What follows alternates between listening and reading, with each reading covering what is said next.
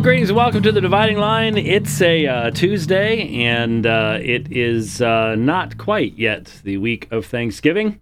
Did a, a, sermon Sunday night at Apologia Church on the subject of Thanksgiving, a little more theological than most. Um, most Thanksgiving sermons are not drawn from apocalyptic material showing worship in heaven from the book of Revelation. but you you look up the uh, the Greek term Eucharistia, and uh, it is used a great deal in the heavenly worship, which uh, caught my attention. So, hence, um, Apologia has ruined me, as many of you have said. Uh, it was still an hour long, and I thought I was going shorter. Uh, short for me is like an hour and one minute instead of an hour and four minutes or something like that. It's terrible. I used to do 45 minutes, but now we do an hour. And uh, so, anyways, that's available uh, online if you'd be interested. Uh, maybe make it a part of your preparation. By the way, this is advertising for another ministry, really stupid of me, but um, Truth for Life, Alistair Begg's uh, ministry, is making available a book right now at a ridiculously low price. That's why I'm passing them out like candy at church.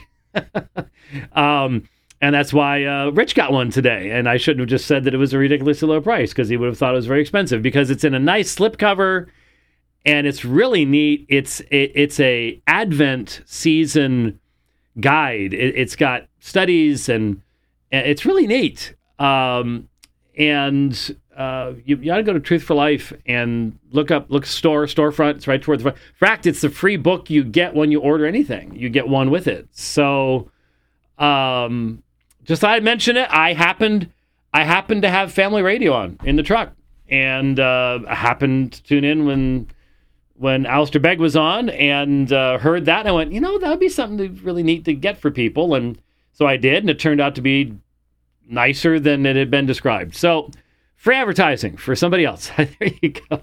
uh, that's sort of how it works. Um, now to offend everybody, on Friday of this week, a um, video is going to drop from Apologia Studios that's going to, um, yeah.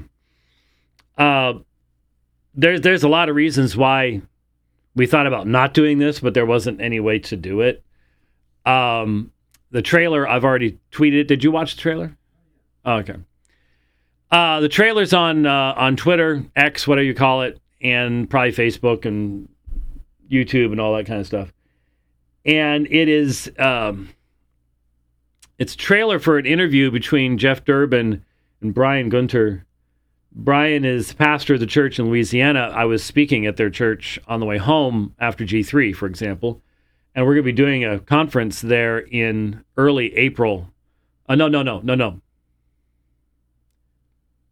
You know, I'm going to have to look at that because now I'm thinking, I'm sitting here thinking about what dates he gave us, gave me and I'm I'm I'm now realizing that that may be backwards as to. Anyways, uh, we're gonna be going back there to do some stuff on Roman Catholicism because I'm gonna be in. We're gonna be up in Salt Lake on the 27th of April, and I think actually he said they want to go earlier than that. Oh, okay, all right. Instead of going into May, oh, I, am not gonna be around much next year. Sorry, Annie. Um, anyways, Brian was the the lead man really in in uh, getting a bill of abolition into committee in Louisiana, and um, uh, we had the votes. We had the votes to pass it, and this is before Roe was overturned, and um, it didn't pass because the ERLC, and 50 different pro life organizations, all led by the new Speaker of the House, Mike Johnson. Killed it. And they did it for political reasons. Uh, they would say that they agree with the eventual goal, but this isn't how to do it. And uh, it all comes back to all that boils back down to, and you'll see this because an entire documentary is going to be coming out um, this interview between Jeff and Brian is is this coming Friday. The next Friday, as I understand it, so, so Black Friday is when the entire um, documentary expose is going to come out, And again, it's going to focus everyone's attention on what the real issues are. And the real issues, I, I have to admit, if I had had a thoroughly robust um, truly reformed understanding of things when I was about 35 years ago, um, I should have been able to see what this issue is. I was a part of the pro life movement back then. I appeared on local radio stations, debated, uh, debated abortionists, and took no prisoners in those debates. I have, you know, why would you show mercy to a child killer? Um, and yet, I couldn't stay in those positions because of the issue of Roman Catholicism and the gospel and looking back, I should have gone, that means we're not really approaching this from a primarily gospel perspective. We're, we're, we're doing this politically rather than from a gospel perspective. And that's what has come out over the past number of years. And I think more and more people are starting to see it. If you listened to Josh Buice's response to a question during the Q&A at G3, he gave an abolitionist response and it said all the things that needed to be said. Um, honestly, if you had asked Jeff Durbin the same question, he would have answered in almost the exact same words as as Jeff did, uh, uh, Josh did. And looking back, this was why there was dissonance, there was um, incongruity. Uh, we weren't addressing it as a primarily gospel issue, and so the big thing is you you cannot all women who get abortions are victims, according to the pro life industry. Um, and so you cannot offer to a woman the forgiveness of the gospel when there's no sin involved.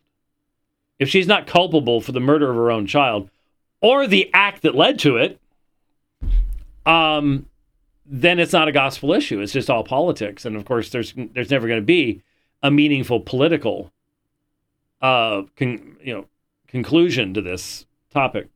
Anyway, uh, the interview drops Friday. The entire documentary is scheduled to drop a week later. And it's really going to get a lot of people talking. And I've heard Jeff talking about this. You know, no one wants to destroy Mike Johnson. We are very appreciative of a lot of things that he's trying to do. But there is a fatal flaw at the foundation um, and it's going to keep abortion legal in the United States for a long time. It's it's part and parcel of why Ohio happened. Is you can't have a compromised position against the utterly uncompromised position of the other side. The other side is full on for abortion up to the point of birth. I mean, that is what they are all about. That is what they they they're child murderers in their hearts, and they have made sexual fornication their God. And you cannot do anything that will keep you from having the greatest good in all of human life, which is repeated orgasms whenever you want them. That's the world. That's that's the that's the society we live in. And they are uncompromised the pro life industry is compromised because there is a glaring inconsistency in the position that they take. And we have to recognize that that's the reality. And we're never going to get anywhere until you have an uncompromised position taking on a compromise, an uncompromised position. And of course, the, the, the further down the depravity hole this society flings itself, in its desire for self destruction, in its love of the culture of death, uh, the more stark these contrasts are going to be. There's there's no two ways about it. So be watching for the, uh, the like I said the uh, the trailers on my Twitter feed, and you go to Apologia Studios, it's there, and then the um, actual interview comes out on Friday. So uh, be praying about that. We're not going to be making a whole lot of friends to be honest with you, uh, doing this type of thing. But it's necessary. Okay. Um, lots and lots of things. Uh, one other thing I want to talk. The only reason this isn't Radio Free Geneva is I there were a couple things I wanted to talk about before we get started. Uh, just want because this will this will blow by and it'll be forgotten. But I, I wanted to to note it. There is a female Canadian powerlifter named April Hutchinson. I saw this when it first broke. I didn't know what CPU meant. Uh, well, I know what CPU means, but that's not what it means here. it's the Canadian Powerlifting Union. And April Hutchinson is facing a two year ban by the CPU. Why? Because she has complained, she has written to the CPU complaining about biological males competing in the female division. And so, what's their reaction? Ban the female powerlifter that would dare to complain that there are males competing in the female powerlifting. Here, th- this is the only way this stops. Every single female powerlifter. I, I don't know about, you know, but hey, if that's your thing, great. Every single female powerlifter must stop competing for the CPU. Put them out of business, make them irrelevant, make them disappear overnight. If if they if no one is competing in their competitions, they have no authority. It is by your participation that you're giving them the power to do the things that they're doing. Get together. I can I can guarantee you you can find some attorneys who will help you get together, form a new union and make it for women only and make it stick. If you if you went through puberty um, with testosterone flowing through your muscles and bones, you don't get to compete against us. That's not fair. If you have certain biological anatomy, that ain't fair. You aren't competing with us. That's the whole point. Um, and we all know. We look. We all know. Every one of these transgender power lifters is some dude that could not even begin to compete in the male ranks and has now become Jeanette or something like that and grown hair out and taken some testosterone suppressing suppressing drugs and like, oh, I'm a female now. Uh, no, you're not, and you never will be. That's all there is to it. That's reality. That's truth. That's that's sanity. Uh, it, it's time for the insanity to stop. Everybody knows it. You know it. If you're triggered right now, it's because you know it's true. Um, that's all there is to it. So, so of course, April Hutchinson uh, facing two-year ban by CPU for daring to complain about having to compete against men. Um, this is the insane world in which we live. Yes, sir, Mister Mister Pierce. Have you ever uh, competed in the CPU? No, that's not going to be something I'm going to do. Okay. But uh, did you see the video this morning of the woman championship pool player? Yes. Now that was amazing. Now, did you did you realize what they were doing? I did not know what was going on. So they're they're basically um, they hit the ball, and whichever um, comes closest to the next rail goes first. Okay, so she won that. It's now her turn to start the game, and she walks over to the judge and says, "I will not compete against a man," and goes packs up her stuff and leaves, and the place goes crazy. Yeah, yeah. So she well, it was because it was her turn that Okay, I didn't know what they were doing. I didn't I didn't I don't understand how that works, but thank you for that background information. But yes, I did. I saw the video and I saw her go to the judge and I saw her put her cue stick into its container and and the crowd's like, "Yeah. Yeah, that's the championship. That's that's what you got to do. That's what you got to do. What you got to do." Uh, and, and that empties it completely for this guy again who's trying to cheat and steal stuff from women uh, because he's going to get his trophy and and get the prize. But there probably isn't going to be anybody even there to cheer. They've all left, And that's the only way. Uh, I'm sorry, ladies. It'll disrupt things for a long time. But if you all get together and start doing it consistently, you will take your sports back. That's the only way to do it. Kill these organizations, these woke organizations that are destroying your sports, that are, are, are making you compete against men. They have no authority if no one's showing up to compete. Or if it's just guys. you know, no one's going to show up. No one's going to be advertised. Yeah, dr- guys in drag are going to, no one's going to come to watch. No one's going to support it. No one's going to buy advertising. And they'll die of uh, a, a deserving death. Go start your own. Make it real. Make it stick. Only way to do it. Only way to do it. No way around it. So there you go. Okay. All right. Uh, now, um, so I I do need to announce something. Uh, I'm going to go back to the the Jason Breda material. We need to finish this up. We've been doing it as Radio Free Geneva. We've done two Radio Free Genevas on it in John six. Um, I didn't expect this to work out this way, but um, going to be debating Jason in um, February at the Calvinism conference in Tullahoma, Tennessee.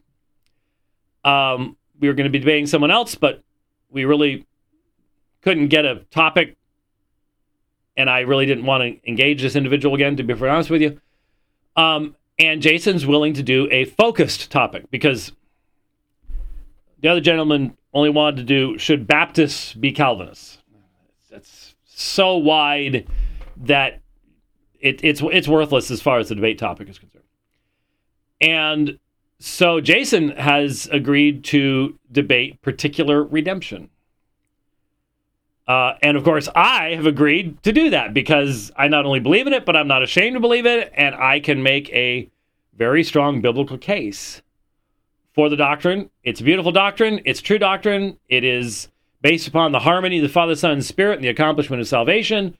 Uh, it exalts the Trinity. It exalts the finished work of Christ. It's wonderful. So, um, if you haven't gotten your tickets yet, um, check out Jeffrey Rice on Facebook. I'm sure there'll be a link there that'll take you to the uh, thing. We'll obviously we need to be putting something up on our website as soon as possible as well. Um, and so uh, I think that's pretty cool. Um, and so we will be finishing up our look at uh, Jason, and we've got some other uh, folks to look at. We'll see how long we go, and we'll see if we get it all done, or if I'll put some of this into uh, another program later this week. And on Thursday, in the big studio with the big guy himself, John Cooper. He was on um, TBN, I think. Um, I've seen a number of interviews he's been doing. His book dropped officially today, I believe. And um, he's going to be sending me a hard copy when the hard copy is available. Uh, it's a big book. And um, proud of John, like I, I, I kept keep saying, he used to say, you know, he sort of when I challenge him on something, yeah, I'm just a rocker, man. You know, and, and that was how it was when we first got to know each other. And then he wrote his first book, and I'm like, no, you're not. And now he's written a book that's this big, huge thing.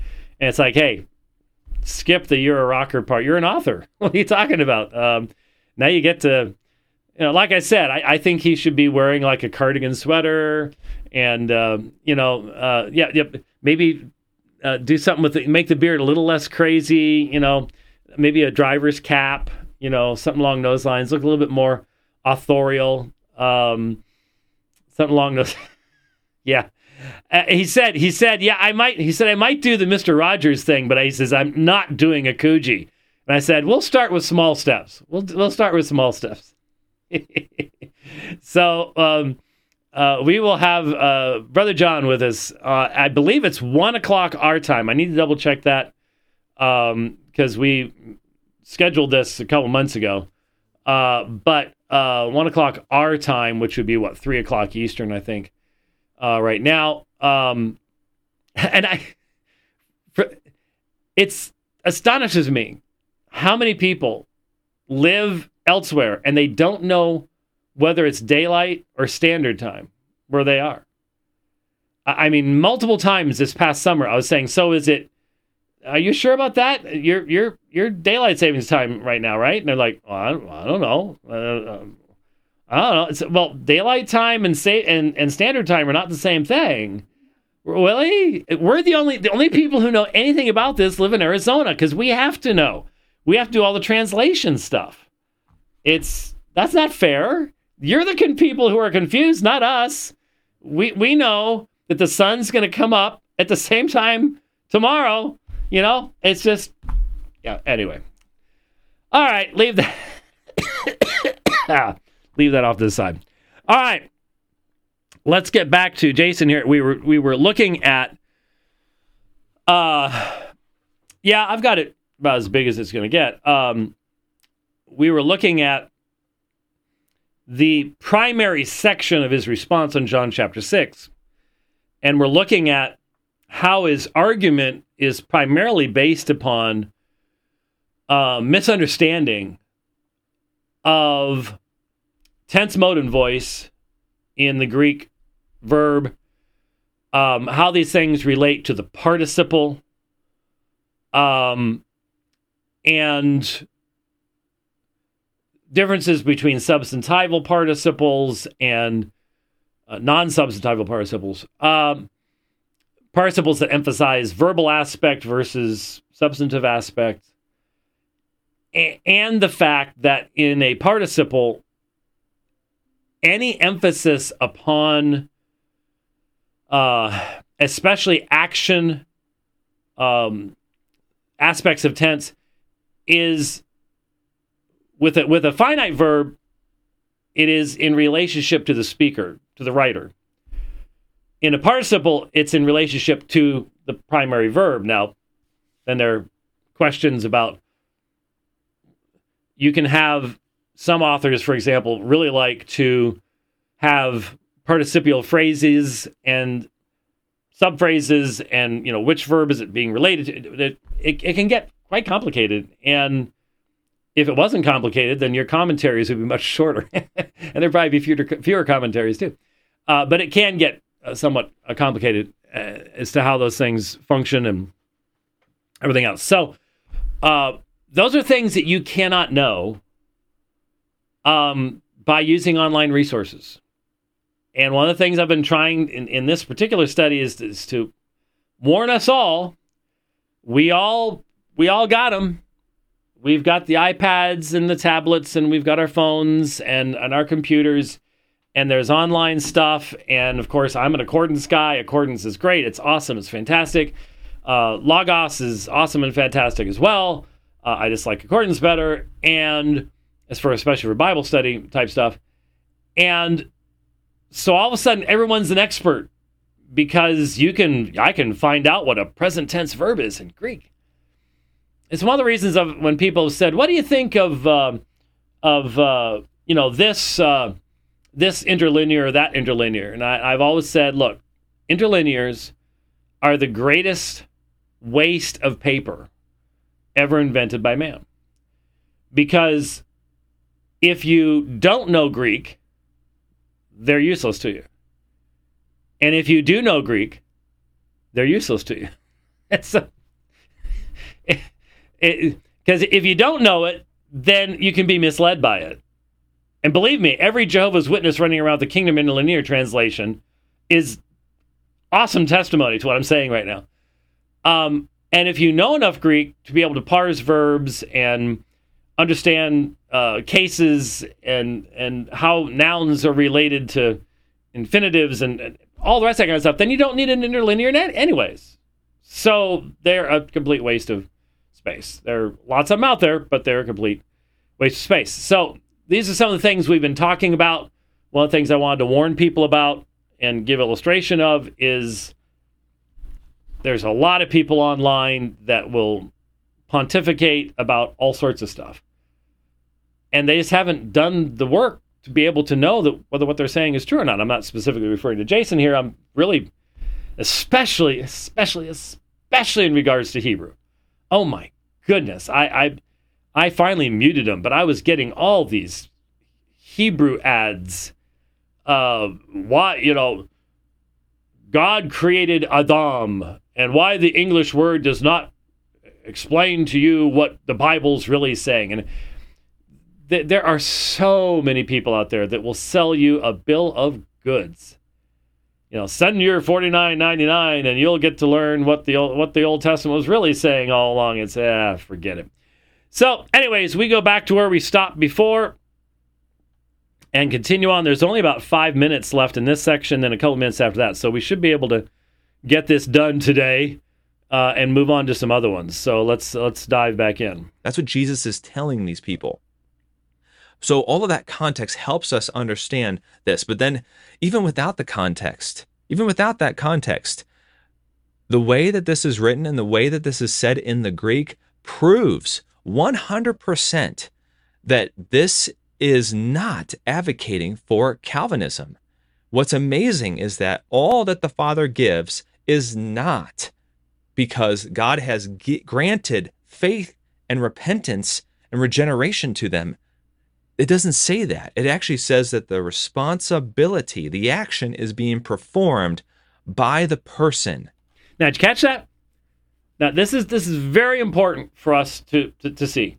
You just had a big graphic from someone who says they were a Calvinist for 10 years that says 100% Calvinism is not true. And what's he basing it on? His own misunderstanding of the present tense in Greek. He doesn't understand the difference between a present tense participle, a present tense finite verb. And a, a number of minutes before this, back in the presentation, he put on the screen that if it's in the present tense, then the person is responsible. Has nothing to do with it at all. He's just completely wrong. It's not there. You can find so many uses. Uh, I, I, mean,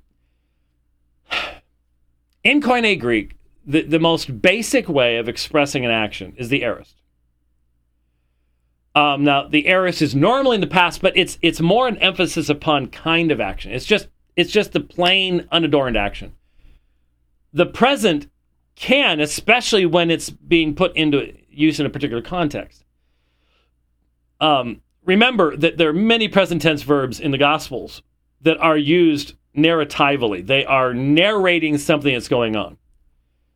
And if I recall correctly, was the 70 was it the 77 NASB that tried to in some way indicate when they were translating a present as a historical present and hence as a past tense verb and it just it, it just became so wooden and messy i don't I, might have been anyway people have tried um, but if you if you actually read the language then you know when you translate presents in that way.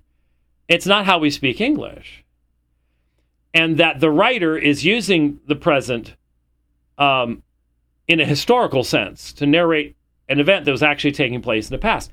There's all sorts of different kinds of presents. Once you get into second year Greek and you start looking at gnomic presents and, like I said, the historical narratival type presents and things like that. Now, are there instances where in the context an emphasis is being placed upon continuous action? Well, yeah. Yeah, there are. But you have to drive that from the context. It's not derived from looking at a parsing sheet and going, that must be what it means. That, that, that's not exegesis. That's eisegesis, big time.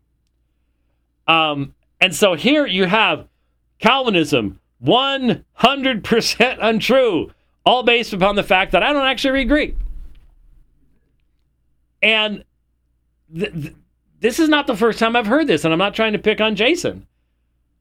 But Jason, if you believe this, you left for all the wrong reasons. you, you, you, you've gone the direction you've gone for all the wrong reasons because um, that's just simply not true. Uh, you you've misunderstood things. You've read stuff into um, into a tense that doesn't take into consideration all sorts of other issues, context and meaning of the meaning of the verb that's being used is always central and relevant. And there are certain there are certain verbs that, by their the very nature of the action, um, either emphasize continuous action or or preclude it. Uh, you just you just can't just go ah present tense.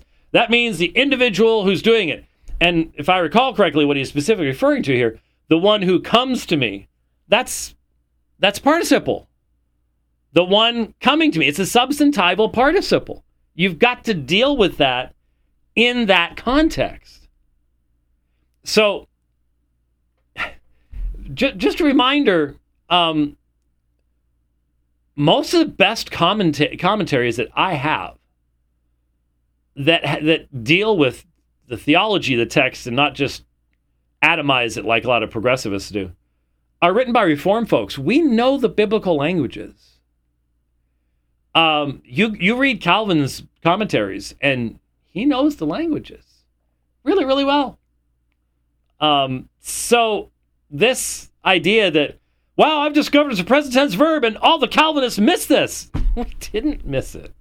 We, in fact, you know, in my little my little book, um, drawn by the Father, I I point out that in John, mentioned this before, that present tense, especially when it's believing, especially when pisteuo is in, is in view, because when the aorist is used, and I think once a pluperfect is used, they're used in context of unbelief. They pick up stones to stone Jesus. Uh, Jesus doesn't entrust himself to them, John chapter 2.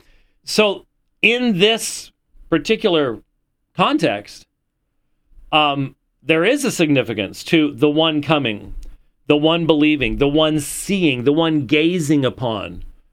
Uh, I think there is a reason why these are present tense substantival participles. Saving faith is a continuous thing. It, it doesn't stop and start, stop and start. It doesn't just have an existence for a period and then cease. I think you can drive those things. But this idea that, well, it's because it's a present tense, that means you have the responsibility, that means you have the capacity, blah, blah, blah. That is such especially when it's in the context of John 6, where Jesus says, No man is able. John 6 65. No man can come to me unless it has been granted to him by the Father. And then the description of what the drawing is in, in John in, in John 6 45, which again Jason inverts and makes the lens through which you look backwards at the text but this being taught by the Father, receiving this this drawing comes from the Father in the revelation of who the Son is. And isn't it beautiful? Because um, elsewhere, Jesus says, Jesus is described as the one who reveals the Father to anyone whom he chooses. There is a reciprocal Trinitarian aspect in the revelation to the recipient of grace of who God is. Uh, and it's it's beautiful to see. It, it really, really is. But I just, you can't miss 100%. And Jason, you were 100% wrong. And, and I just, I just have to ask you, you know, what do you, what do you, what are you gonna do with that? What, what are you gonna do with it? Putting out a video, Calvinism is 100% wrong and you're the one that's 100% wrong. You don't know what you're talking about. Just because there's a present tense verb does not mean that mankind has the capacity of doing X, Y, and Z. That's not how you do exegesis. That's you're violating your own principles here. Have you thought about possibly that maybe being a convert from something might mean that you have some blind spots?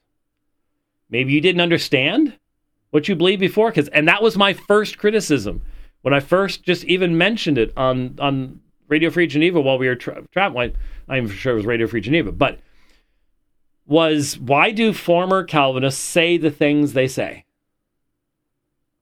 Um, and that was that was the situation then. Anyway, God is just giving true worshipers over to the Son, and He will be. Now again, that's very important. See there, there you go. God the Father gives true worshipers to the Son.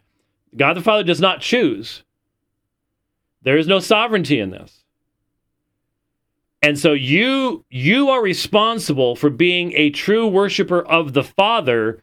And if you are that choice meat, if you're that person with the capacity and ability to do good spiritual things and worship God the Father tru- truthfully, then he will give you to the Son.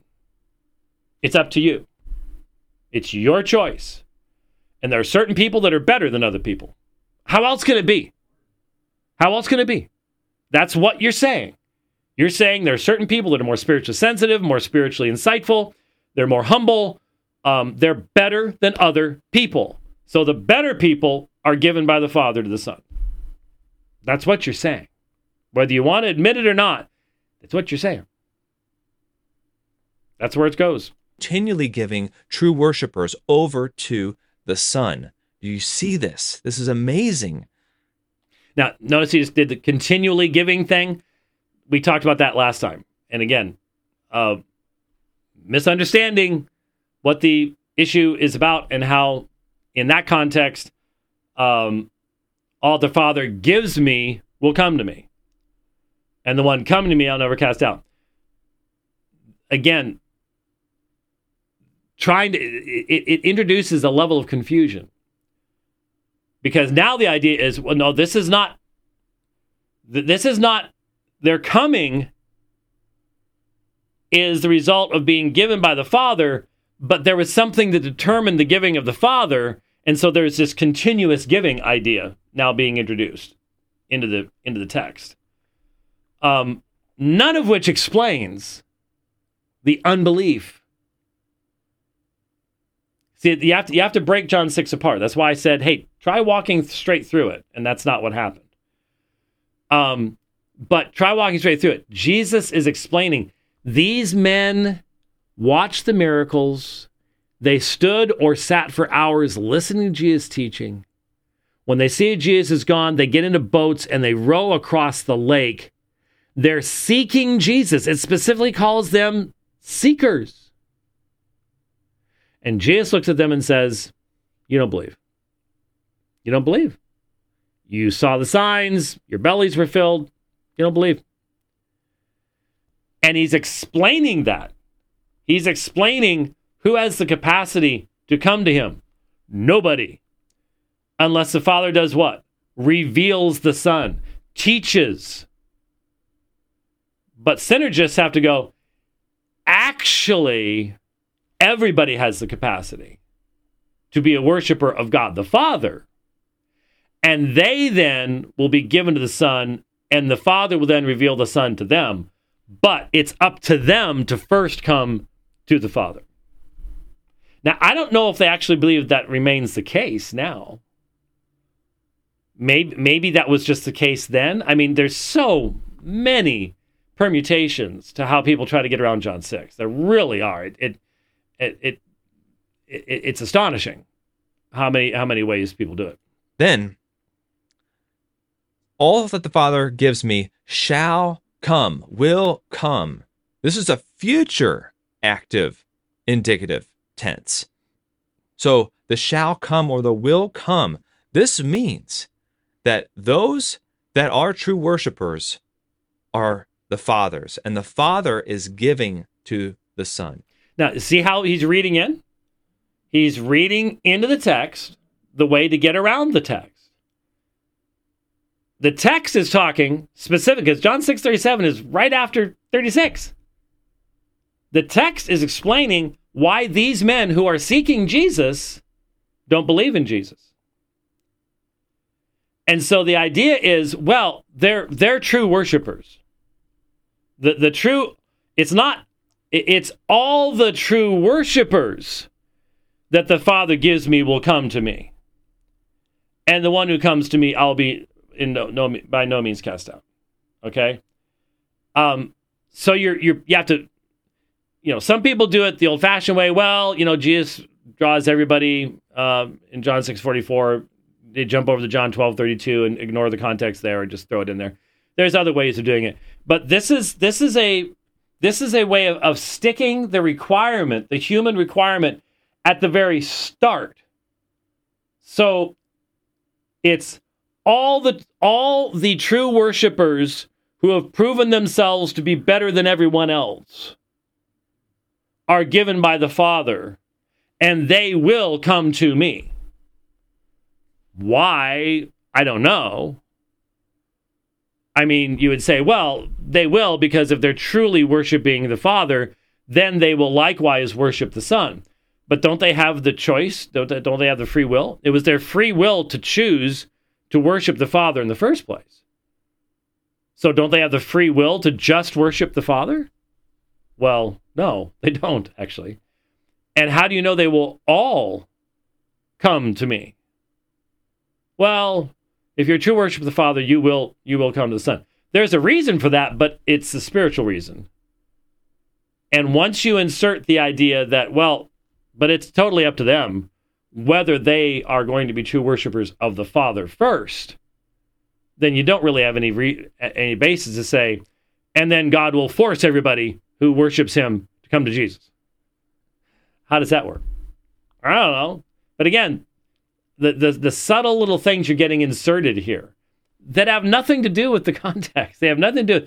Why is it that um, by the end, at the beginning of John chapter 6, you have over 5,000 people excited with Jesus' teaching? By the end of John chapter 6, you've got 12 confused disciples, and one of them's a devil. What happened? Well, they were the only ones who were the true worshipers of the Father. Really? Yeah, that's a theme that's just constantly repeated in John chapter 6. Well, actually, it's not. And they will come to the Son because they have been they are true worshipers of the one true God. Now notice notice he almost said because they've been given by the Father and the Son, but oh no no no. Oh, oh we gotta go. oh, oh, it, it was right there. Yep. Had it right. And then then had to had to run from it. Okay this is this is what's just amazing with this. Now, I can't emphasize this at this point enough. The, the Greek word forgives is in the present tense. So the Father is giving me all that the Father is giving the Son will come to the Son. if the word gives would have been in the perfect tense. Okay, now here's where you start having some serious problems because uh, when someone goes, well, uh, who already has demonstrated a misunderstanding of the present, if you don't get the present, the perfect's really going to throw you for a loop. it really is. Um, let alone going into a pluperfect. Uh, you don't do exegesis by saying, well, if the author had wanted to say what my opponents think he was saying, then he would have said it this way. That requires you to know the original language intimately. I would say be able to actually speak it, which most of us cannot do, in the sense of just making stuff up as you're going along. Um, and you would have to know the theology of the person speaking. Uh, so, and and the terminology and phraseology. So, for example, uh, John's phraseology is not Paul's. Uh, Paul loves hina clauses, purpose result clauses. They're everywhere. And uh, not used in, in the same way at all by Luke and Acts or Hebrews. Um, much more classical in those those contexts. And so you'd have to know all those things to be able to say, well, this author would have said it this way if he had wanted to say this. This is not meaningful argumentation. You need to deal with the text as it stands and not speculate as to what would have been had these conditions prevailed. That's a that's a complete waste of time to even speculate about such things, especially when you don't actually read the language. It would indicate that the Father did give to the Son from eternity past. All that the Father had already ordained from eternity past will come to the Son because he's already pre selected and he's elected those people to salvation. And then, if that was in the perfect tense, then yes, Calvinism would have a leg to stand on. So, uh, if if what we had here is all that the Father has given me, so if we find present, if we find perfect tense verbs in regards to election anywhere, are you going to say that, that means Calvinism is true? You really want to go there? You really want to do that kind of thing? That it's, it's extremely speculative, extremely speculative. As it stands, all that the Father gives me will come to me. It is not a discussion of when this takes place. The context is what? You don't believe. They're going to walk away. Jesus knows they're going to walk away. When he starts emphasizing the centrality of himself as the food, the bread of life, all these things, he knows they're going to walk away. And in answer to the question, why? It's because they weren't given by the Father to the Son. That's why they walk away. Now, from our perspective, they, they look like perfect candidates. They've been willing to row across the lake to continue to hear Jesus speak, but Jesus knows what their real motivations are. So it's simple, it's a simple statement. All the Father gives me will come to me. It doesn't say when. Other than I, I mean, we can assume in this life, obviously. Um, but it's a it's a simple statement that you're now trying to say, well, if it's going to carry such and such a meaning, then it has to be this specific. Why? Why?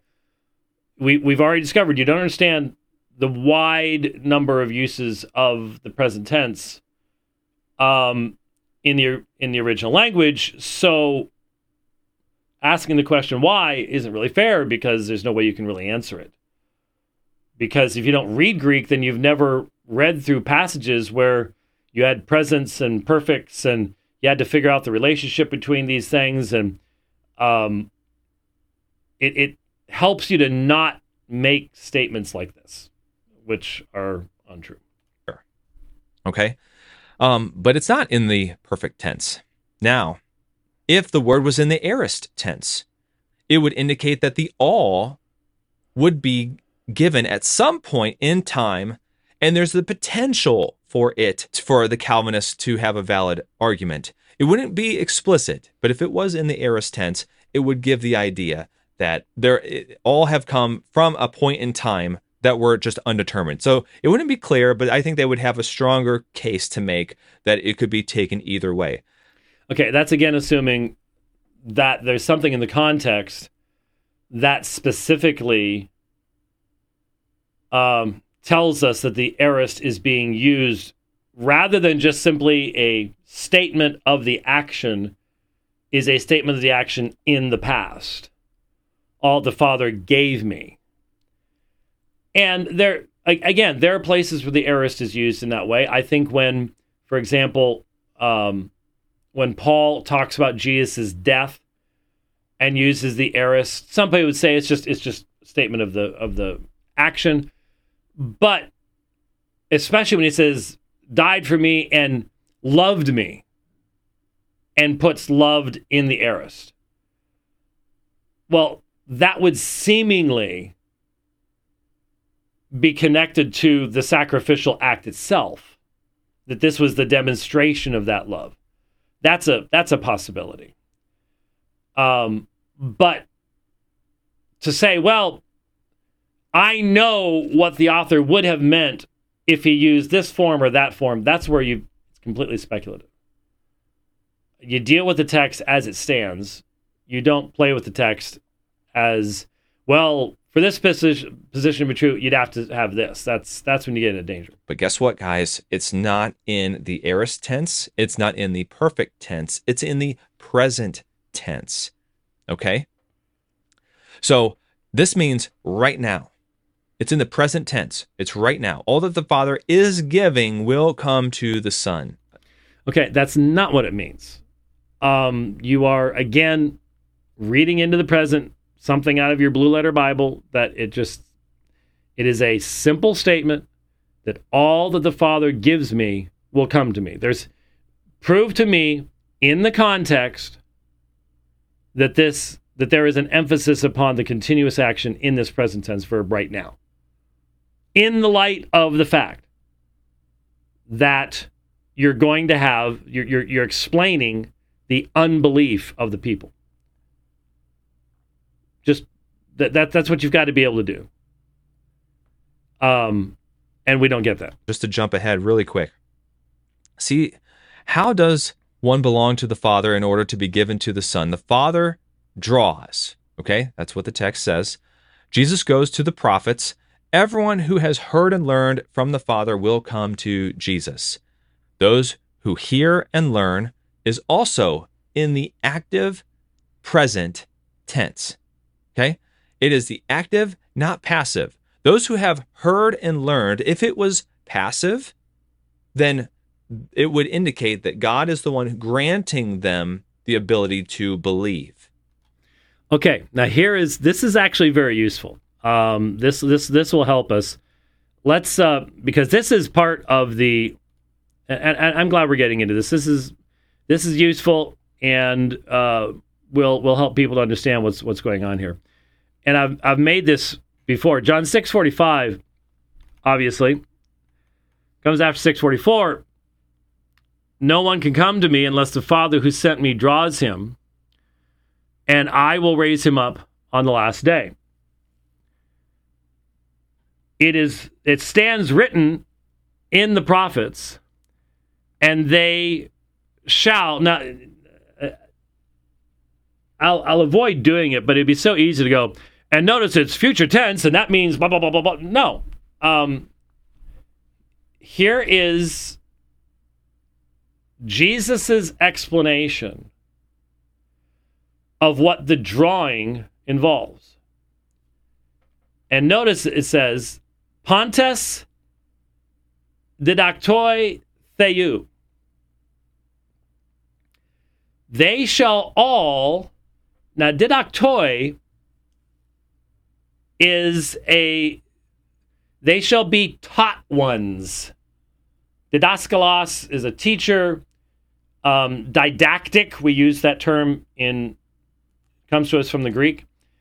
But here's where your Blue Letter Bible doesn't explain these things to you. Say you. Now, this is a genitive.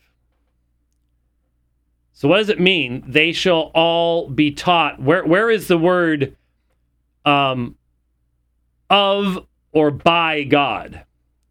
Well, there isn't a specific word it is derived from the genitive. Now, again, I mentioned last time you get through first year Greek, you're really happy you can recognize genitives and maybe ablatives if you're taught the 8-case system. And then you get into second year Greek and discover there's 20 different kinds of genitives and about six different kinds of ablatives, and, and you're, you're ready to pull your hair out. But the point is, they shall all be taught by God. God is the one doing the teaching. They will be taught ones. And they are taught ones by God. This isn't a possessive owned by God or something like that. God is the one doing the teaching. God is the one doing the revealing. That's the context. So when you have Pontes here, pas pasapon. And then you have pas here. Now, this is just in the plural form, but he, so so everyone ha akusas. Ha akusas again, very common for for John, but especially here in John 6. Here we have another substantival participle. So here's your article. The one hearing. Now ask yourself a simple question, my friends. If you're in the context of being taught by God, right now, as you sit wherever you are, maybe you're one of our long haul truckers and you're out there and I'm helping keep you awake or I'm putting you to sleep, one of the two, I'm not sure which. But you are being taught by me. I am imparting knowledge to you. You are not, you are, the, the term to be taught by is passive by its meaning. You're the recipient of knowledge. And so everyone who hears paratu patros hears from the Father. Is that is it, it, what what what's what's the action there? Are you creating sound? Are you creating what is being communicated to you by speech? By words? No. The one hearing from the Father. You're receiving something from the Father. You're being it, the, the, the biblical citation is taught by God. God's active, we receive. The one hearing from the Father, God is speaking, we passively receive the speech. Or the individual who is being drawn passively receives the speech. Kai mathon. Now, that also is a participle. And so it is borrowing, if you're wondering, its um, article from the preceding one. So it's two different things the one hearing and the one learning, both from the Father. You are learning from me right now. Who is active? Well, I'm actively learning. Yes, you're actively taking in information. But where's that information coming from? From the Father. Well, from me right now, but in this context, from the Father. So here's where, again, your Blue Letter Bible, I am a slave of the parsing guide, causes a problem because it's the meaning of the words. It's the meaning of the words. Manthano, um, Akuo,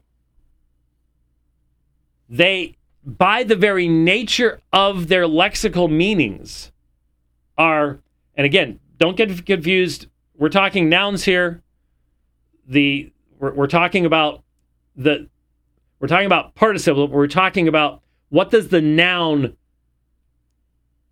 mean? What does the what does the what is being communicated? What does hearing mean? What does learning mean? We're using gerunds in, in English to do that, but but what what does the what what's the root meaning? And the root meaning is to take something in. So the point of John 6:45 is not that these are the choice meats and they're the worshipers of the Father and they've done this on their own. And here is the idea they shall all be taught of God because they've already worshiped God. And everyone who's willing to open their ears to hear and willing to sit down to be taught is coming to me. That's that's where they're trying to go. But that violates the very meanings of the words. So if we if I put that back up,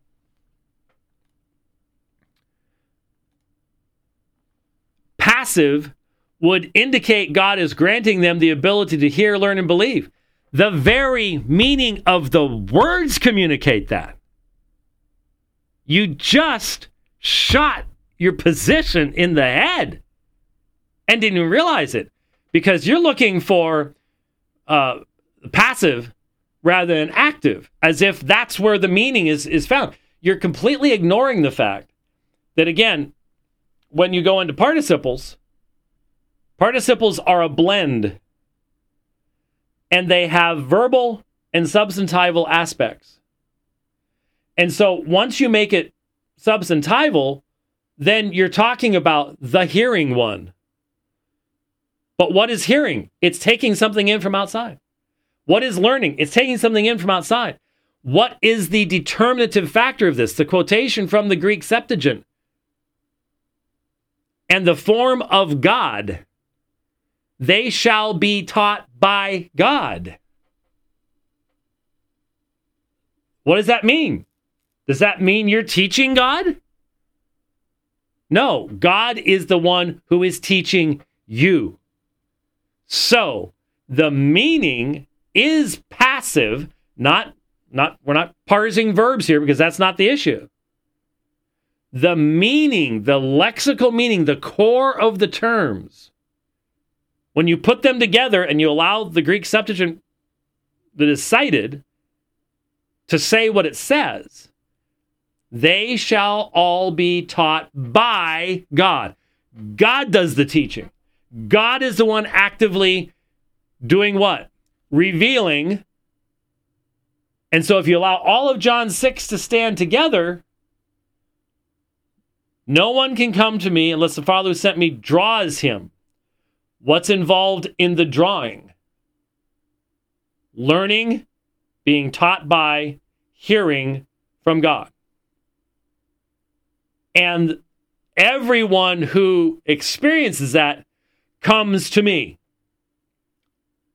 All the Father gives me will come to me. Why? Because they're drawn. What's the drawing? Revelation who Jesus Christ is. It's very consistent. And then by the end, the thing that ends up driving everybody away in verse 65 is what? He kept saying to them, No one can come to me unless it has been granted to him by the Father. So I, I would submit that without intentionality, um, our brother has concluded the argument for us by saying, well, if it was passive, that's the concept of the words that are used in the text. And if you weren't just looking at parsing sheets, you'd see it. I think that's, I think it means a lot. Okay but it's not in the passive, it's in the active, meaning that those who have listened to the gospel, basically, and have seen the Son and believe in the Father now come to the Son as a result because they are true worshipers of God. Those So the text is actually emphasizing, is actually saying to us, we'll get to me here in a second. There we go. Rich, Rich got Rich got little, you know, uh, just so max headroom thing. Got got a little distracted. Something else. Too many buttons. Yeah. What's actually being said? We're coming to the opposite conclusion of it. He's actually saying these are the people who have chosen to be worshipers of God the Father. And because they have done that, then they take advantage of, I guess, of learning, and as a result, they are they come to Jesus. So instead of it's the Father and it's the Father's sovereignty and it's the Father's will and it's the Father who is teaching and it's the Father who is communicating and they are passively then receiving this and hearing and learning. Instead of all that, no, they're the ones that are allowing the Father by their own actions. So you could say, well, you see, what God is actually what, what God's actually been doing is he has been trying to teach everybody. And these are the good students. They actually listened. And the good students get to go to heaven, and the bad students do not. But it's all up to us as to whether we're good students or bad students. It's really what it ends up being. And you look at the history of Israel and it's like, really? I mean, wow, outside of grace, um, yikes. Um, that's why this leads, whether people want want to admit it or not, it ends up leading to Pelagianism. It really does. Let's just be honest. That's where it's. It's always where it ends up going. You don't. I'm, I hope you don't go there, but you're only not going there inconsistently. Um, that's uh, that's the problem. Hear and learn, active, not passive. Calvinist teachers will say that they are the given and the ability of faith and the ability to repent have been granted by God. And if this would be in the passive, it would suggest that repentance and faith would be given by God to them. However, it is in the active tense, which means they are the ones responsible. They are the ones that are taking the action. Okay. Um, saying that they're the ones taking the action does not have anything to do with an understanding of whether they are capable. All, no one is capable of coming to me. Nobody. This kind of idea says, no, Jesus didn't mean no one. He meant the non choice meats. But the choice meats are capable of coming to me in and of themselves. That's literally what this ends up meaning. And again, all this based on, well, because it's present tense, present tense means this, and it doesn't mean that. That was just as I, I did two programs, two Radio Free Genevas ago. I specifically stopped it when he said that. It stopped it on screen. I remember going, see this? This is going to be really, really important. That's that's reading in something that is not there, but it becomes the central aspect of the argument. The central aspect of the argument. All right, so there's more that I could do with this. There was some there was some stuff. Uh, let me just see what this is real quick because we've we've gone over an hour already. But um, oops, I've got to click something else here to get that to work. Oh, wow, this is another three minutes. Um, I, I, think we've made made our point on this one. Um, well, let me just hear what it is real quick. So to go from contrasting 37 through 39 and 40 uh, wouldn't be a stretch. It's not like we're contrasting John 637 with some other book uh, from the Old Testament or that's not specifically drawn out by the, the author itself. Okay, so I, I think it's a it's something that we can consider. Now listen to this. All that the Father gives oh. me will oh. come to me. So if part A of verse 37 says that. If we go to verse 39, it says that all that the fa- that he has given me, I shall lose nothing, but should raise it up on the last day. Okay, yeah, I knew what this this was. He goes into this big long thing that maybe it's not all as in people, it's all things, which of course completely destroys the context. And this is again, uh, when he takes Greek someday, he will discover that one of the wonderful, uh, interesting aspects of Greek genders, which I wonder if they're going to force Greek to get rid of its genders. Um, sure, there'll be some UN movement to do that. Um, but but the neuter, which again, I, I bring this out in Potter's Freedom, Drawn by the Father. Uh, it is neuter because the neuter is used to wrap up an entire group. So, uh, but the of all that he has given me, I should lose nothing but raise it up at the last day means he's going to raise the entire group up at the last day. But Jesus raises his people up at the last day, not stuff, um, not uh, all power or any of the rest of this kind of stuff. So he goes through this long thing about, well, maybe you know, maybe the all isn't has nothing to do with anything, completely disrupts context, and he wouldn't have even gone there if he understood the use of the neuter um, in Greek. Which again, when you read it, you run into this stuff. You got to go, oh, it's a neuter. Oh, that's right. Okay, and then you just move on from there. That's where uh, the problems come in. So uh, we will dump out of that.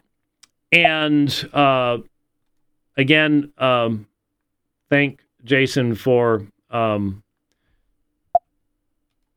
his comments. But oh, that's what I did. Sorry about that. There we go. Um, this does fit fairly well, though, with a tweet. How's that for um, doing stuff here? Um, this is just today. A guy named Chris Jalapeno said, Jesus said, The words that I speak to you are spirit and they are life, John 6 63. The gospel is spirit indwelled and is sufficient for belief in Christ. The gospel is spirit indwelled. That's an interesting phraseology. It is the power of God to salvation. Everybody believes. Well, that's true. But Calvinism claims that the dead cannot hear and respond positively to the gospel until they are regenerated and made alive by God. Now, what's fascinating is yes, Calvinism says that man is dead in sin and that the Spirit of God must grant hearing, must grant life, uh, that the response to the gospel, at least he at least he was nice enough to say, respond positively to the gospel, because we believe that dead sinners respond negatively to the gospel every which way, including by fake belief. Um, but I'm just sitting here going, where did he start? John 6 63. The words I speak to you are spirit and they are life. What does Jesus say in John 6 65? For, for this reason, I, I have been telling you, I, he's repeating them. No one can come to me unless it has been granted them the Father. This, this, is, this is one verse later. Jesus specifically says, and, and there it's using the imperfect tense, elegen. So this is something, this probably is the iterative use of the imperfect. It's, it's re- repetitive in the past. He is telling them over and over again no one can come to me unless that coming to me has been granted to them by the Father. Again, further explanation of why they're all going to walk away. These are the same people that were listening to Jesus for hours the day before. But he knows they're not true believers. And so you can you can attack Calvinism and one verse later the text says the very thing that you're attacking Calvinism for saying. And and I'm just I'm just I, I I'm I'm like um okay, I'm confused, but um all right. There it goes. Uh let me Oh, that did that. Pull this over here. And once again, good old brother Frank Turek is um, out there doing his thing, and and uh, nice man. Only met him once at SES, long, long, long ago. But it's Q and A, and a number of people sent it to me. Let's um, let's make a few comments on. I'm not going to respond to everything, but let's make a few comments about it. Holy Spirit, uh, meaning that like only good things can come from God. How is it possible that we play any role in our salvation? Well, if we don't have free will to accept God, then it would seem that God is immoral for judging us when we don't have the capacity to choose Him. Now, again, uh, Dr. Turek is not reformed, and we have responded to his anti reformed statements many, many times before. This is the same objection that you would have, for example, um, to original sin, um, to being included in Adam and receiving from Adam all that Adam can give to you, which is death and judgment. It would be an objection to being in Christ uh, and receiving from Christ what you do not deserve, uh, but uh, that which is imputed to you by your union with Christ. Uh, and it, it, in essence, is the objection of Romans 9. it is how then does he still find fault for who resists his will? It it it is the Romans 9 objection, which is why people have to grab the no I don't care what Paul's application is. It's only had to do with nations. Uh, it has nothing to do whatsoever. Even though he makes the application of vessels of honor and vessels of wrath. We're just not going to. We, we we we just we can't believe in that kind of a of a of a thing. Um, and so we don't want Adam to be our representative. It's not fair if God holds us accountable for that. So much for Romans five. I don't know how Dr. Turek would um, exegete uh, Romans chapter five, but if you want to see what this all means down the road, um, look at the video that I, I put it together a number of years ago. There's a comparison because Dr. Turek and I debated the same guy, um, David Silverman. And we debated the same guy, and he asked the exact same question in cross examination of both of us. And it's fascinating to listen to the real difference between the two of us as we answer the question from the same guy. It ends up having a, a pretty major impact on your apologetic. And um, I think it's quite obvious. Silverman had no idea how to respond to my answer. he was used to he was used to a what we would call Arminian, or in this case, uh, Molinistic answer. Uh, but he had no idea how to respond to, and just moved on after after that. Look it up on YouTube. It's if you put in uh, James White, David Silverman, Frank Turek in YouTube, I bet you anything it'll pop up. That would be a what we would call in theology a voluntaristic God, meaning God does something and because he does it, it's good. Whereas Christian, Christianity, at least Orthodox Christianity, believes that God is good. It's not what he does that makes it good, he is good. And that's mm-hmm. how he, he gives us certain uh, precepts to follow that come from his nature. He doesn't invent right and wrong, he is the standard of rightness.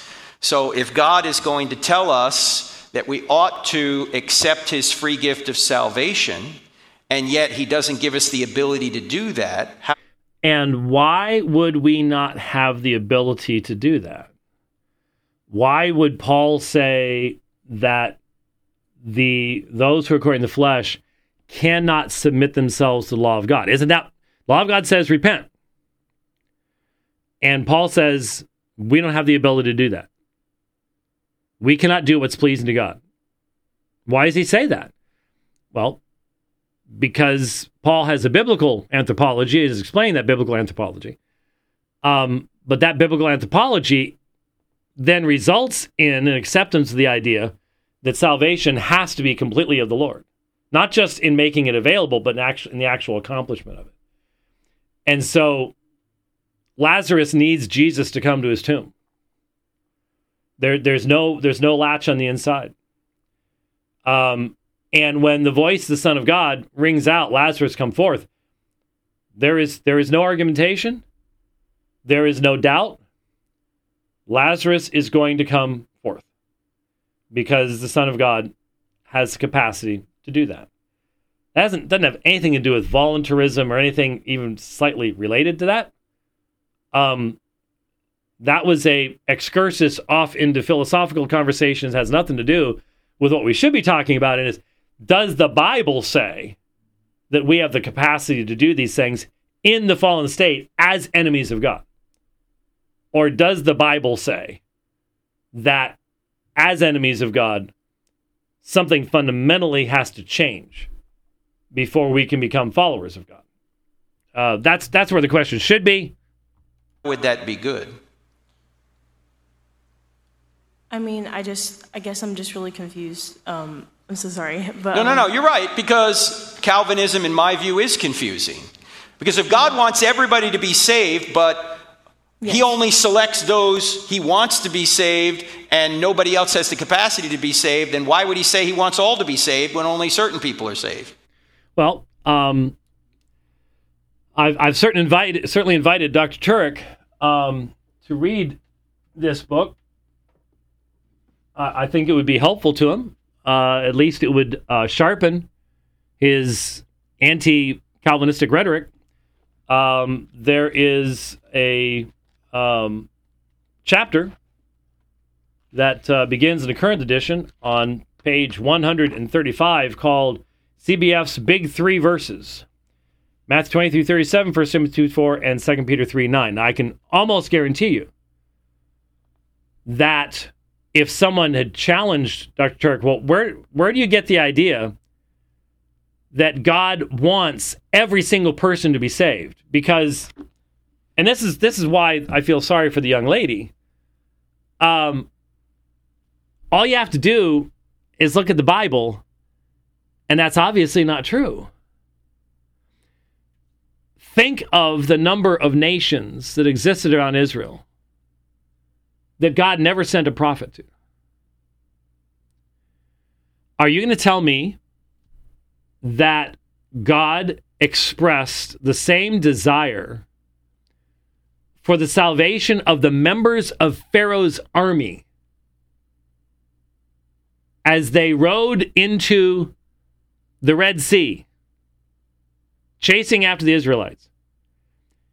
He had the same desire, salvific desire, to save those individuals as the believing Jews.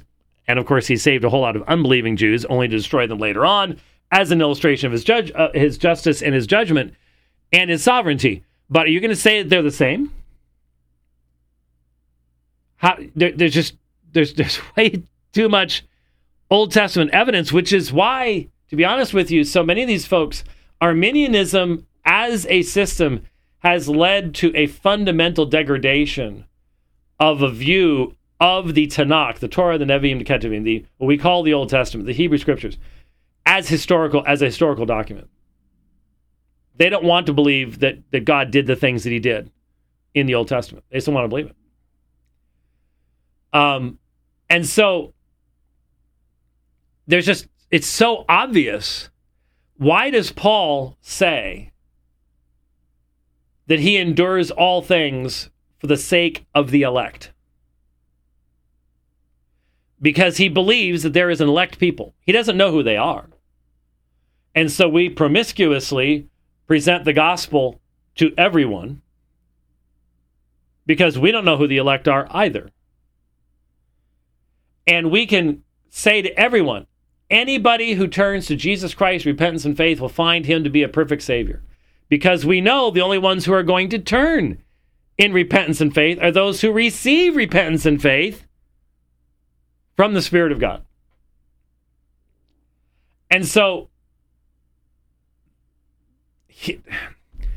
whenever you read the Universal Catechism of the Catholic Church, and it goes off into some erroneous area over in the area of salvation over and over again it is assuming a universal salvific will. Now there are there are protestants who talk about a universal salvific will in the sense of the idea that there is some way in which you can say that god wants everyone to be saved. But they have to make a distinction between some kind type of general statement God commands men everywhere to repent. Okay, so that expresses a desire for repentance on the part of all men. In the sense that the law says, Be holy as I, as, as I am holy, something along those lines.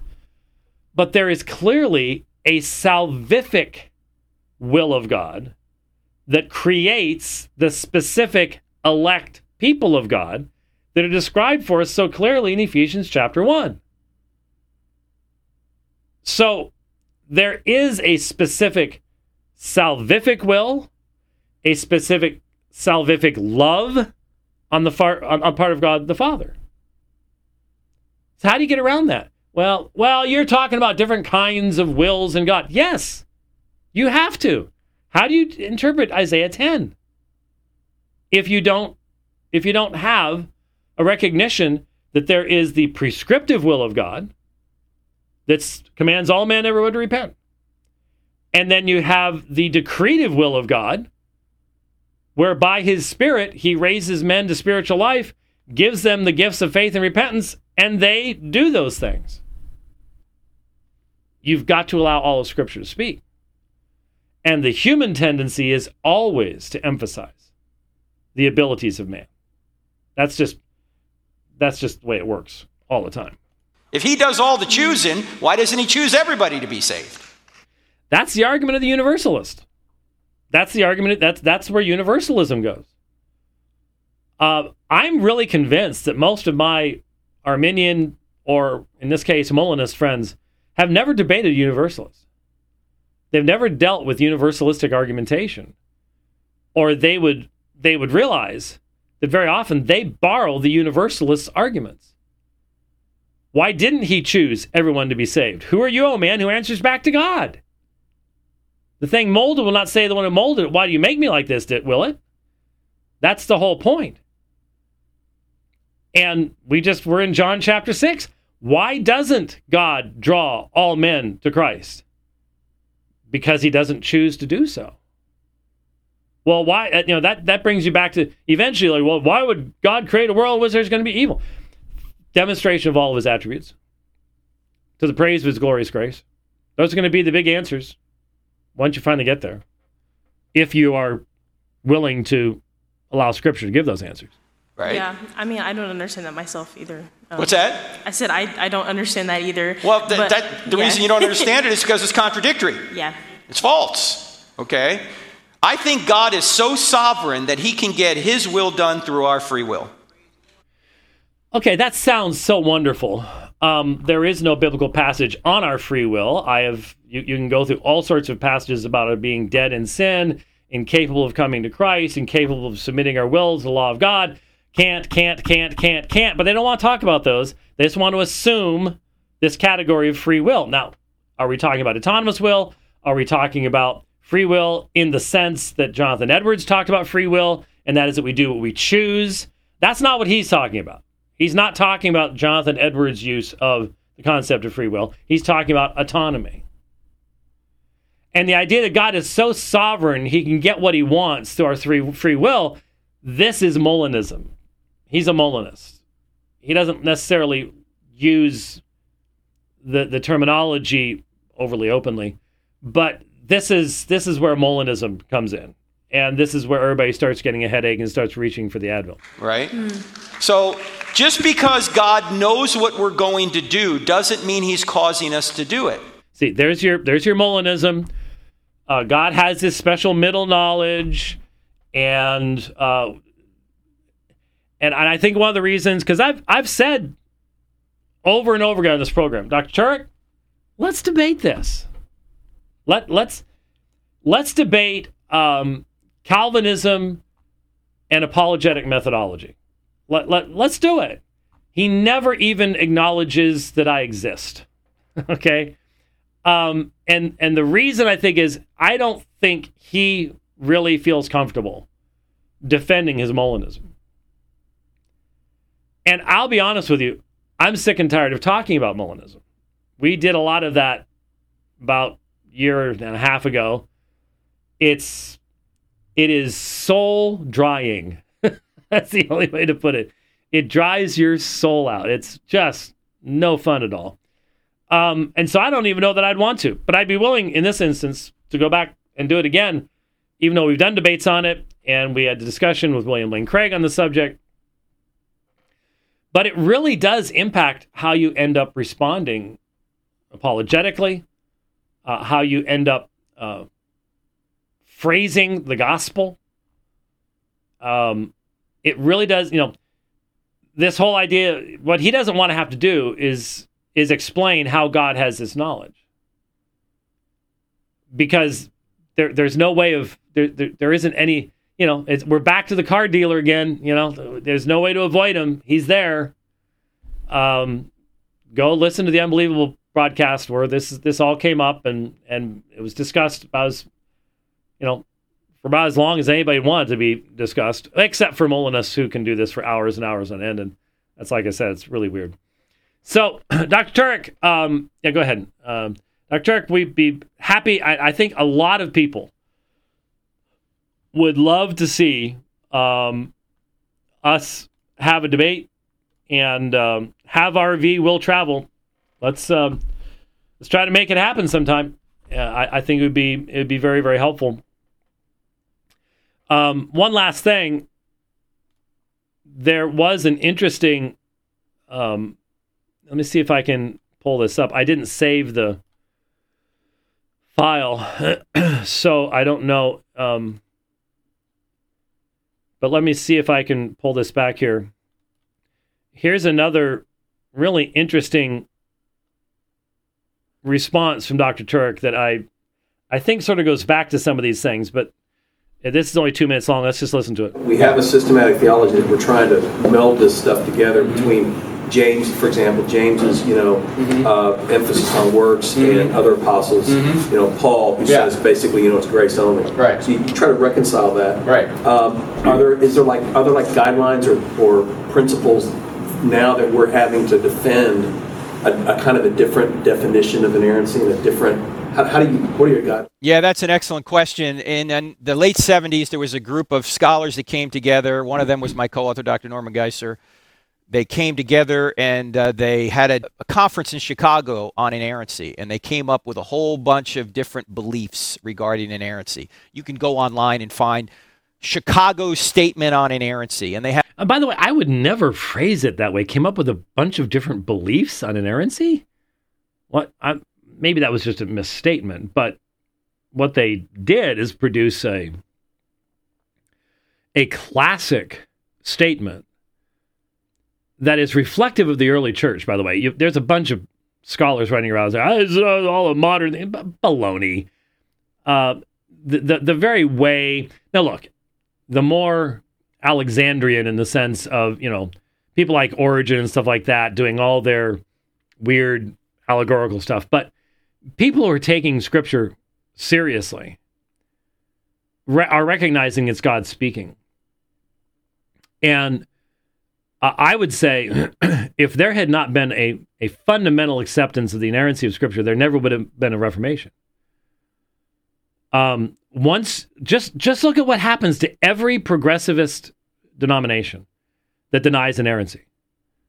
They, they cannot have meaningful theological debate any longer because Scripture has simply become what you feel it to be. And the Chicago statement really is just classical in its balance, in its recognition of the uh, objections that are that are to be raised against inerrancy. But let me tell you something. Uh, I taught in a Southern Baptist, in a couple Southern Baptist seminaries, but one specific Southern Baptist seminary for years on end. And I knew very, very plainly and clearly that many of the Southern Baptists who signed their, put their John Hancock on the Baptist faith and message, yeah, I believe in inerrancy, so redefined it that it was utterly meaningless the re, the redefinition made the signature irrelevant.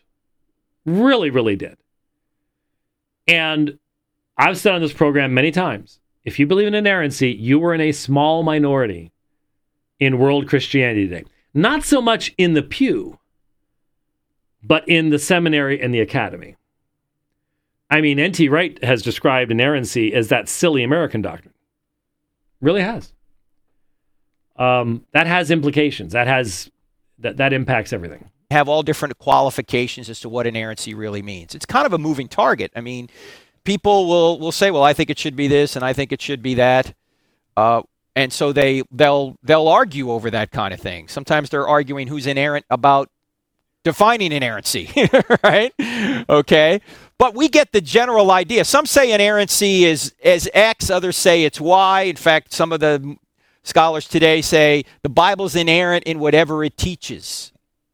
Okay, not not necessarily in, in every single historical detail, but it teaches theologically, they'll say. But of course Well, obviously that's very, very popular amongst Roman Catholicism, uh, very popular amongst some mainstream denominations, things like that. Um, but that's that's not a belief in inerrancy itself which it really is speaking to the very nature of Scripture as being God breathed. And that really is where I, I think the soft underbelly, when people say, what are the great dangers to the church? I think it's always the fact that it is so offensive to the secular world to believe that God has actually spoken. And if you really believe God has spoken, um, it's hard to avoid believing in the doctrine of inerrancy.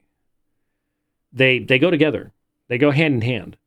And I think the soft underbelly is how many how how many people there are out, out there that pretend they believe something about that, but they don't really actually believe that. Of course, Jesus said, "Can't trust me about earthly things. Why are you going to trust me about heavenly things?" So there there is a debate right now over an. Okay, okay. Yes, Jesus said that, and if scripture is Jesus' word, then yeah, that's very relevant. And yes, there are constantly debates in the academy. It's interesting. I don't find it to be a constant debate in the congregation. It shouldn't be. Um, I think one of the clearest dividers between believing congregations and unbelieving congregations right here how you view Scripture.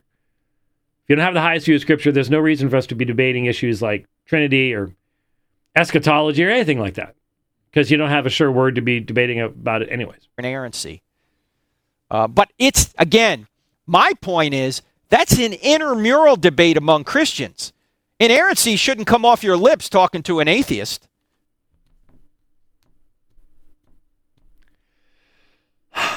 Inerrancy should not come off your lips talking to an atheist. This is where your anthropology stands up and screams. What are you what are you trying to get the atheist to do?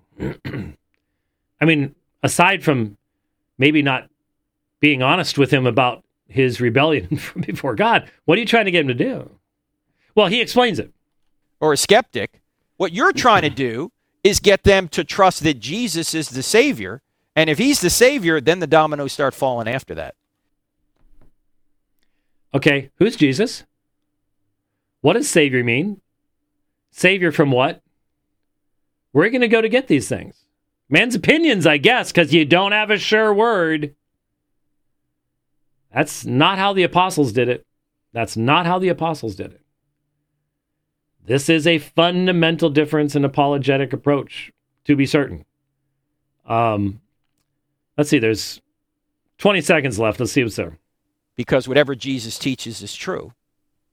And so you just got to figure out what Jesus teaches. Okay, whatever Jesus teaches is true. There's a there's a bunch of stuff behind that that all came from the inerrant scriptures. But you but you you're supposed to sort of keep that quiet or something. I I don't know. I don't know. There you go. All right. Anyways, long program today. Hope it was helpful to you. Hope we hope we kept our uh, our long distance truckers awake today. Um, I'm gonna be heading out on the road next week, and uh, so I.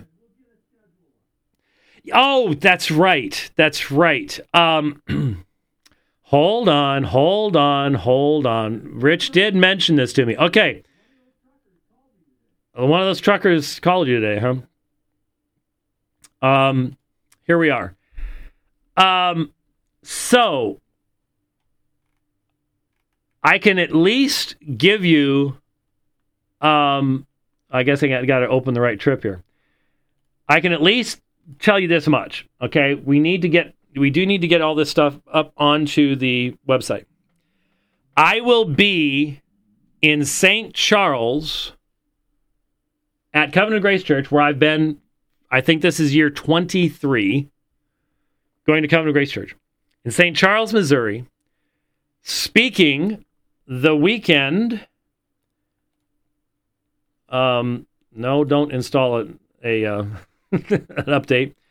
Speaking the weekend of December 1st, 2nd, and 3rd. Okay? December 1st, 2nd, and 3rd um, in St. Charles. Again, been doing that for years. So, what I decided this time is I wanted to try to do something on the way out and on the way back. So, I will be speaking in Amarillo on Sunday, the 26th. In the sun- Sunday morning service, Sunday the 26th. And I am uh, scrolling here. And that is at, I've got the uh, uh, 6810 Hillside Road in Amarillo, 10 a.m. Ser- 10 a.m. service. Uh, I will be preaching uh, there in Amarillo on the 26th. Then I'm in St. Charles on the 1st, 2nd, and 3rd. Same schedule as what we've done in the past. And then on the way back, uh, I will be stopping in Sedalia, Missouri. Sedalia, Missouri is pretty much smack dab in the middle of the uh, of the the city state. Yes, Sedalia, uh, Missouri, and I can't get to zoom in any farther than there for some reason. That's weird. But I will be there on Wednesday and Thursday evenings. I can't scroll fast enough right now to find the uh, emails to give you the names. I'm sorry. Then two churches in Kansas City um, will be uh, hosting me uh, on Friday and Saturday. Friday, Saturday, and Sunday. I'm sorry.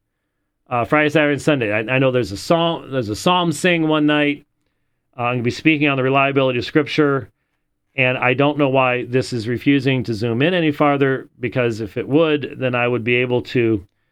Um, I, I remember where the specific uh, location was, but it's not allowing me to do that right now. It has never done that before, but that's because we're live. But that will be the uh, weekend then of there in Kansas City.